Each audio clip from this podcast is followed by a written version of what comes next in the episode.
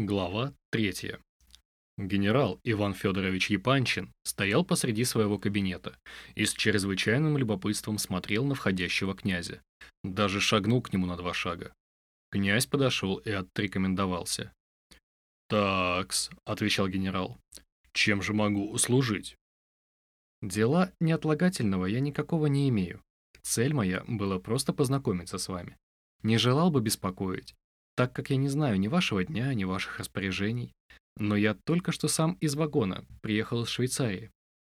Генерал чуть-чуть было усмехнулся, но подумал и приостановился. Потом еще подумал, прищурился, оглядел еще раз своего гостя с ног до головы, затем быстро указал ему на стул. Сам сел несколько наискось и с нетерпеливым ожиданием повернулся к князю. Ганя стоял в углу кабинета, у бюро, и разбирал бумаги. «Для знакомств вообще я мало времени имею», — сказал генерал. «Но так как вы, конечно, имеете свою цель, то...» «Я так и предчувствовал», — перебил князь, «что, что вы непременно увидите в посещении моем какую-нибудь особенную цель. Но, ей-богу, кроме удовольствия познакомиться, у меня нет никакой частной цели». «Удовольствие, конечно, для меня чрезвычайное. Но не все же забавы. Иногда, знаете, случаются и дела. При том же я никак не могу до сих пор разглядеть между нами общего, так сказать, причины. Причины нет, бесспорно. И общего, конечно, мало. Потому что если я князь Мышкин и ваша супруга из нашего рода, то это, разумеется, не причина. Я это очень понимаю. Однако ж, весь тот мой повод в этом только и заключается, я года четыре в России не был, слишком. Да и что я выехал, почти не в своем уме. И тогда ничего не знал, а теперь еще пуще. В людях хороших нуждаюсь. Даже вот и дело одно имею, и не знаю, куда сунуться. Еще в Берлине подумал. Это почти родственники. Начну с них. Может быть, мы друг другу и пригодимся. Они мне, я им. Если они люди хорошие. А я слышал, что вы люди хорошие. «Очень благодарен-с», — удивлялся генерал. «Позвольте узнать, где остановились». «Я еще нигде не остановился». «Значит, вы прямо из вагона ко мне, из поклажей». «Да со мной поклажа-то всего один маленький узелок с бельем и больше ничего. Я его в руке обыкновенно несу. Я номер успею и вечером занять». «Так вы все еще имеете намерение номер занять?» «О, да, конечно. Судя по вашим словам, я было подумал, что вы уж так прямо ко мне. Это могло быть, но не иначе, как по вашему приглашению. Я же, признаюсь, не остался бы и по приглашению. Не почему-либо, а так, по характеру. Ну, стало быть и кстати, что я вас не пригласил и не приглашаю. Позвольте еще, князь, чтоб уж разом все разъяснить. Так как вот мы сейчас договорились, что насчет родственности между нами и слова не может быть, хотя мне, разумеется, весьма было бы лестно, то стало быть... То стало быть вставать и уходить? Приподнялся князь, как-то даже весело рассмеявшись, несмотря на всю же видимую затруднительность своих обстоятельств. И вот, ей-богу же, генерал, хоть я ровно ничего не знаю практически, ни в здешних обычаях, ни вообще, как здесь люди живут, но так я и подумал, что у нас непременно именно это и выйдет. Как теперь вышло. Что ж, может быть, оно так и надо. Да и тогда мне тоже на письмо не ответили. Ну, прощайте и извините, что побеспокоил.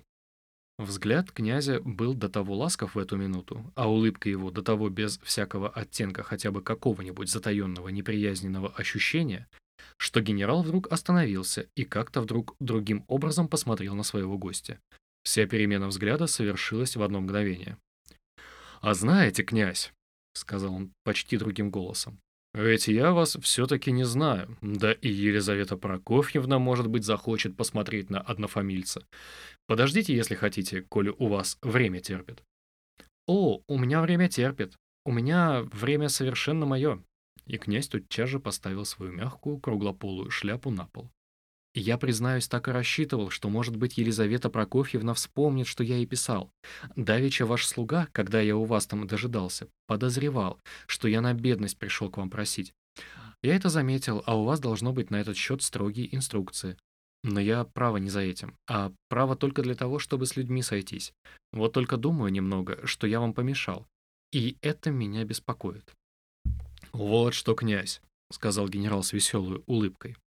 «Если вы в самом деле такой, каким кажетесь, то с вами, пожалуй, и приятно будет познакомиться.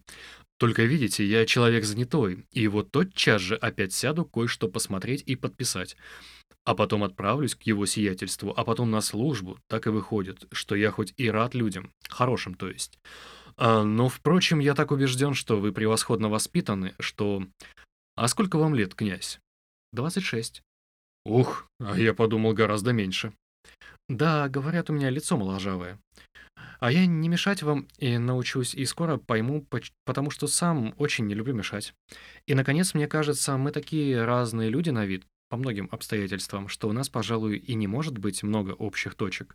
Но знаете, я в эту последнюю идею сам не верю, потому очень часто только так кажется, что нет общих точек, а они очень и есть. Это от ленности людской происходит, что люди промеж собой на глаз сориентируются, сориентируются, а ничего не могут найти. А впрочем, я, может быть, скучно начал. Вы как будто... Два слова. Имеете вы хотя бы некоторое состояние? Или, может быть, какие-нибудь занятия намерены предпринять? Извините, что я так. Помилуйтесь, я ваш вопрос очень ценю и понимаю. Никакого состояния пока мест я не имею. И никаких занятий тоже пока мест. А надо бы с... А денег у меня м, теперь были чужие. Мне дал Шнейдер, мой профессор, у которого я лечился и учился в Швейцарии, на дорогу. Дал ровно вплоть до того, как теперь, например, у меня всего денег несколько копеек осталось. Дело у меня, правда, есть одно, и я нуждаюсь в совете. Но... Скажите, с чем же вы намер... намереваетесь пока мест прожить, и какие были ваши намерения? Перебил генерал. Трудиться как-нибудь хотел. О, да вы философ. А впрочем, знаете за собой таланты, способности, хотя бы некоторые. То есть из тех, которые насущный хлеб дают. Извините опять. О, не извиняйтесь, нет, я думаю, что не имею ни талантов, ни особых способностей, даже напротив, потому что я больной человек и неправильно, и правильно не учился. Что же касается до хлеба, то мне кажется... Генерал опять перебил и опять стал расспрашивать. Князь снова рассказал все, что было уже рассказано. Оказалось, что генерал слышал о покойном Павлищеве и даже знавал лично. Почему Павлищев интересовался его воспитанием, князь и сам не мог объяснить. Впрочем, просто, может быть, по старой дружбе с покойным отцом его. А остался князь после родителей еще малым ребенком. Всю жизнь проживал и рос по деревням, так как и здоровье его требовало сельского воздуха. Павлищев доверился, доверил его каким-то старым помещицам, своим родственницам.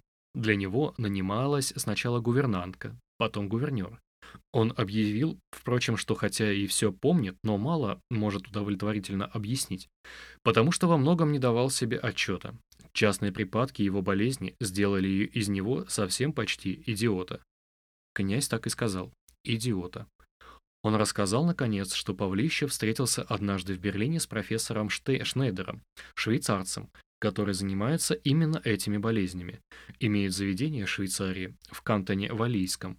Лечит по своей методе, холодной водой, гимнастикой. Лечит и от идиотизма, и от сумасшествия. При этом обучает и берется вообще за духовное развитие. Что Павлищев отправил его к нему в Швейцарию, а лет назад около пяти. А сам два года тому назад умер внезапно, не сделав распоряжений что Шнейдер держал и долечивал его еще года два, что он его не вылечил, но очень много помог, и что, наконец, по его собственному желанию и по одному встретившемуся обстоятельству отправил его теперь в Россию. Генерал очень удивился. «И у вас в России никого, решительно никого?» — спросил он. «Теперь никого, но я надеюсь... Притом я получил письмо». «По крайней мере», — перебил генерал, не расслышав о письме, вы чему-нибудь обучались, и ваша болезнь не помешает вам занять какое-нибудь, например, нетрудное место в какой-нибудь службе. О, наверное, не помешает. И насчет места я бы очень даже желал, потому что самому хочется посмотреть, к чему я способен. Учился же я всего 4 года, постоянно, хотя и не очень правильно. Я так по особой системе, и при этом очень много русских книг удалось прочесть. Русских книг? А значит, быть грамоту знаете и писать без ошибок можете. О, очень могу. Прекрасно. А почерк? А почерк превосходный. Вот в этом у меня, пожалуй, талант. В этом я просто каллиграф. Дайте мне, я вам сейчас напишу что-нибудь для пробы», — с жаром сказал князь. «Сделайте одолжение. И это даже надо. И люблю я эту вашу готовность, князь. Вы очень, правда, милы». У вас же такие славные письменные принадлежности. И сколько у вас карандашей, сколько перьев, какая плотная славная бумага. И какой славный у вас кабинет. Вот этот пейзаж я знаю, это на вид швейцарский. Я уверен, что живописец с натуры писал, и я уверен, что это место я видел. Это в кантоне Ури... Очень может быть, хотя это и здесь куплено. Ганя, дайте князю бумагу. Вот перья и бумага, вот на этот столик, пожалуйте. Что это? Обратился генерал к Кане, который тем временем вынул из своего портфеля и подал ему фотографический портрет большого формата. «Ба, Настя Филипповна, это сама, сама тебе прислала? Сама?» Оживленно и с большим любопытством спрашивал он Ганю. «Сейчас, когда я был с поздравлением дала, я давно уже просил. Не знаю, уж не намек ли это с ее стороны, что я сам приехал с пустыми руками, без подарка, в такой день прибавил Ганя, неприятно улыбаясь. «О, нет!» — с убеждением перебил генерал. «И какое право у тебя склад мыслей? Станет она намекать, да и не интересантка совсем. И при том, чем ты станешь дарить? Ведь тут надо тысячи, разве портретом? А что, кстати, не попросила она у тебя портрета?» «Нет, еще не попросила. Да, может быть, и никогда не попросит. Вы, Иван Федорович, помните, конечно, про сегодняшний вечер? Вы ведь из нарочито приглашенных». «Помню, помню, конечно. И буду. А еще будет день рождения. 25 лет. Хм. А знаешь, Ганя, я уж так и быть тебе открою. Приготовься. Афанасию Иванычу и мне она обещала, что сегодня, у себя вечером, скажет последнее слово «быть или не быть». Так, смотри же, знай. Ганя вдруг смутился, до того, что даже побледнел немного. «Она это, наверное, сказала?» — спросил он, и голос его как бы дрогнул. «Третьего дня слово дала. И я, мы так представили оба, что вынудили. Только тебя попросила до времени не передавать. Генерал пристально рассматривал Ганю. Смущение Гани ему, видимо, не нравилось. «Вспомните, Иван Федорович», — сказал тревожливо и колебаясь Ганя, «что ведь она дала мне полную свободу решения до тех самых пор, пока не решит сама дела.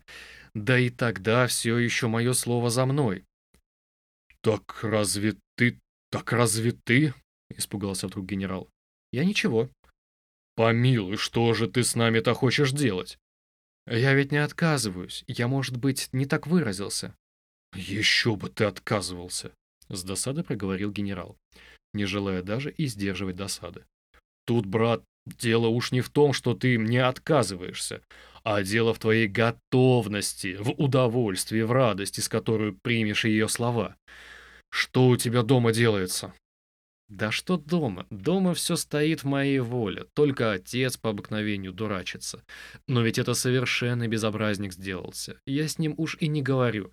Но однако ж в тисках держу. И право, если бы не мать, так указал бы на дверь. Мать все, конечно, плачет, сестра злится, а я им прямо сказал, наконец, что я господин своей судьбы и в доме желаю, чтобы меня слушались. Сестре, по крайней мере, все это отчеканил. При матери. «Но я, брат, продолжаю не постигать», — задумчиво заметил генерал, несколько вскинув плечами и немного расставив руки. «Нина Александровна тоже на медне? Вот когда приходила-то, помнишь? Стонет и охает. Чего, вы, спрашиваю? Выходит, что им будто бы тут бесчестье. Какое же тут бесчестье, позвольте спросить? Кто в чем может Настю Филипповну укорить или что-нибудь про нее указать? Неужели то, что она с Тоцким была? Но ведь это такой уже вздор, при известных обстоятельствах особенно. Вы, говорит, не пустите ее к нашим дочерям. Ну, Эвана. Ай да Нина Александровна. То есть, как это не понимать, как это не понимать? Своего положения, подсказал Ганя затруднившемуся генералу. Она понимает, вы на нее не сердитесь. Я, впрочем, тогда же намылил голову, чтобы в чужие дела не совались. И, однако... До сих пор все тем только у нас в доме и держится, что последнего слова еще не сказано, а гроза грянет. Если сегодня скажете последнее слово, стало быть, и все скажется. Князь слышал этот разговор, сидя в уголке за своей каллиграфической пробой. Он кончил, подошел к столу и подал свой листок. «Так это Настя Филипповна?» — промолвил он, внимательно и любопытно поглядев на портрет. «Удивительно хороша», — прибавил он тотчас же с жаром. На портрете была изображена действительно необыкновенной красоты женщина. Она была сфотографирована в черном шелковом платье, чрезвычайно простого и изящного фасона. Волосы, по-видимому, темно-русые, были убраны просто, по-домашнему. Глаза темные, глубокие, лоб задумчивый, выражение лица страстное и как бы высокомерное. Она была несколько худа лицом, может быть, и бледна. Ганя и генерал с изумлением посмотрели на князя. «Как Настя Филипповна? Разве уж знаете и Настю Филипповну?» — спросил генерал. «Да, всего только сутки в России, а уж такую раскрасавицу знаю», — ответил князь и тут же рассказал про свою встречу с Рогожиным и передал весь рассказ его. «Вот еще новости!» — опять затревожился генерал, чрезвычайно внимательно выслушавший рассказ и пытливо поглядел на Ганю. «Вероятно, одно только безобразие», — пробормотал тоже несколько замешавшийся Ганя. «Купеческий сынок гуляет. Я про него что-то уже слышал. «Да и я, брат, слышал», — подхватил генерал. Тогда же, после Серег, Настя Филипповна весь анекдот пересказывала. Да ведь дело-то не теперь уже другое. Тут, может быть, действительно миллион сидит и страсть. Безобразная страсть, положим. Но все-таки страстью пахнет, а ведь известно, на что эти господны способы. Ай, во всем хмелю. Не вышло бы анекдота какого-нибудь. Заключил генерал задумчиво. «Вы миллиона опасаетесь?» — осклабился Ганя. «А ты нет, конечно». «Как вам показалось, князь?» — обратился вдруг к нему Ганя. «Что это серьезно какой-нибудь человек или только так, безобразник? Собственно, ваше мнение?» А в Гане что-то происходило особенное, когда он задавал этот вопрос.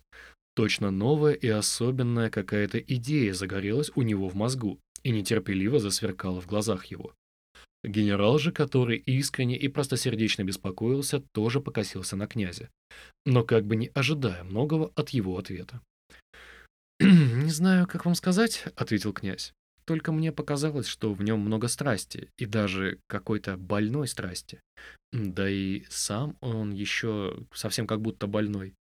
Очень может быть, что с первых же дней в Петербурге и опять сляжет, особенно если закутит». «Так, вам так показалось?» Уцепился генерал за идею. Да, показалось.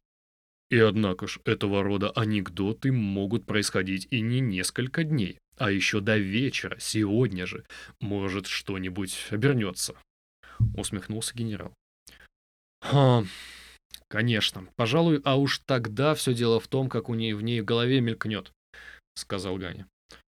А ведь вы знаете, какова она иногда. «То есть какова же?» — скинулся опять генерал, достигший чрезвычайного расстройства. «Послушай, Ганя, ты, пожалуйста, сегодня ей много не противоречь. И постарайся, это, знаешь, быть... Одним словом, быть по душе. Хм, что-то ты рот-то так кривишь. Слушай, Гаврил Ардалионович, кстати, очень даже кстати будет теперь сказать, из-за чего мы хлопочем. Понимаешь, что я относительно моей собственной выгоды, которая тут сидит, уже давно обеспечен. Я так или иначе, а в свою пользу дело решу. Тоцкий решение свое принял, непоколебимо стало быть. Я совершенно уверен. А потому, если я теперь желаю чего, так это единственно твоей пользы. Сам посуди, не доверяешь ты что ли мне? При том же ты человек, человек одним словом умный. Я на тебя понадеялся, а это в настоящем случае. Это, это, это, это главное, договорил Ганя опять помогая затруднившемуся генералу и скорчив свои губы в ядовитейшую улыбку, которую уже не хотел скрывать. Он глядел своим воспаленным взглядом прямо в глаза генералу, как бы даже желая, чтобы тот прочел в ее взгляде всю его мысль. Генерал побагровел и вспылил. «Ну да, ум главное», — Поддакнул он, резко посмотря на Ганю. «И смешной же ты человек, Гаврил Ардалионович. Ты ведь точно рад, я замечаю, этому купчику как выходу для себя. Да тут именно через ум надо бы с самого начала дойти. Тут именно надо понять и... и... и поступить с обеих сторон честно и прямо. Не то предуведомить заранее, чтобы не компрометировать других. Тем паче, что и времени к тому было дозволь, довольно. И даже еще теперь его остается довольно. Генерал значительно поднял брови. Несмотря на то, что остается всего только несколько часов. Ты понял? Понял? Хочешь ты или не хочешь в самом деле? А если не хочешь, скажи и милости просим. Никто вас, Гаврил Ардалионович, не удерживает, никто насильно в капкан не тащит. Если вы только видите, тут капкан. Я хочу. В полголоса, но твердо промолвил Ганя. Потупил глаза и мрачно замолк. Генерал был удовлетворен. Генерал погорячился, но уж, видимо, раскаивался, что далеко зашел. Он вдруг обратился к князю, и, раска... и казалось, по лицу его вдруг прошла беспокойная мысль, что ведь князь был тут и все слышал. Но он мгновенно успокоился. При одном взгляде на князя можно было вполне успокоиться. «Ого!» — вскричал генерал, смотря на образчик каллиграфии, предоставленный князем. «Да ведь это пропись! Да и пропись-то редкая! Посмотри-ка, Ганя, каков талант!» На толстом веленовом листе князь написал средневековым русским шрифтом фразу «Смиренный игумен Пафнутий руку приложил». Вот это, разъяснил князь с чрезвычайным удовольствием и одушевлением, это собственная подпись игумена Пафнутия со снимка 14 столетия. Они превосходно подписывались, все эти наши старые игумены и митрополиты. И с каким иногда вкусом, с каким старанием. Неужели у вас нет хоть погодинского издания, генерал? Потом я вот тут написал другим шрифтом. Это круглый, крупный французский шрифт прошлого столетия. Иные буквы даже иначе писались. Шрифт площадной, шрифт публичных песцов, заимствованный с их образчиков. У меня был один. Согласитесь сами, что он не без достоинств. Взгляните на это круглое «Д», «А». Я перевел французский характер в русские буквы, что очень трудно, а вышло удачно. Вот и еще прекрасный и оригинальный шрифт. Вот эта фраза «Усердие все превозмогает». Это шрифт русский, писарский или, если хотите, военно-писарский. Так пишется казенная бумага к важному лицу. Тоже круглый шрифт, славный, черный шрифт, черно написано. С замечательным вкусом. Каллиграф не допустил бы этих росчерков, или, лучше сказать, этих попыток расчеркнуться. А вот этих недоконченных полухвостиков. Замечаете? А в целом, посмотрите, оно составляет ведь характер и право. Тут, тут военно-писарская душа проглянула. Разгуляться бы и хотелось, и талант просится. Да воротник военный туго на крючок стянут. Дисциплина и в почерке вышла. Прелесть. Это недавно меня один образчик такой поразил. Случайно нашел. Да еще где? В Швейцарии. Вот тут это простой, обыкновенный и чистейший английский шрифт. Дальше уж изящество не может идти. Тут все прелесть, бисер, жемчуг, это закончено. Но вот и вариация. И опять французская. Я ее у одного французского путешествующего коми заимствовал.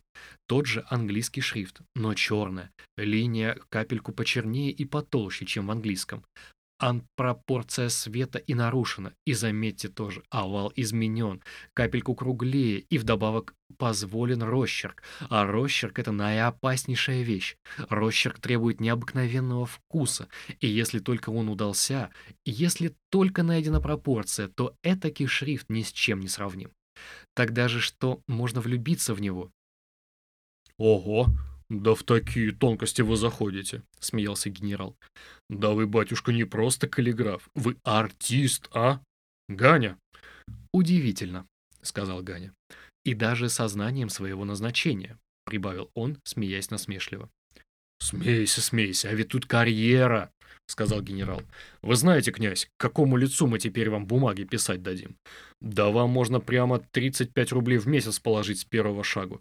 Однако уж половина первого. — заключил он, взглянув на часы. «К делу, князь, потому мне надо поспешить. А сегодня, может, мы с вами не встретимся. Присядьте-ка на минутку. Я вам уже изъяснил, что принимать вас очень часто не в состоянии. Но помочь вам капельку искренне желаю. Капельку, разумеется. То есть в виде необходимейшего. а так, как вам уж самим будет угодно. Местечко в канцелярии я вам приищу, не тугое, но потребует аккуратности. Теперь насчет дальнейшего.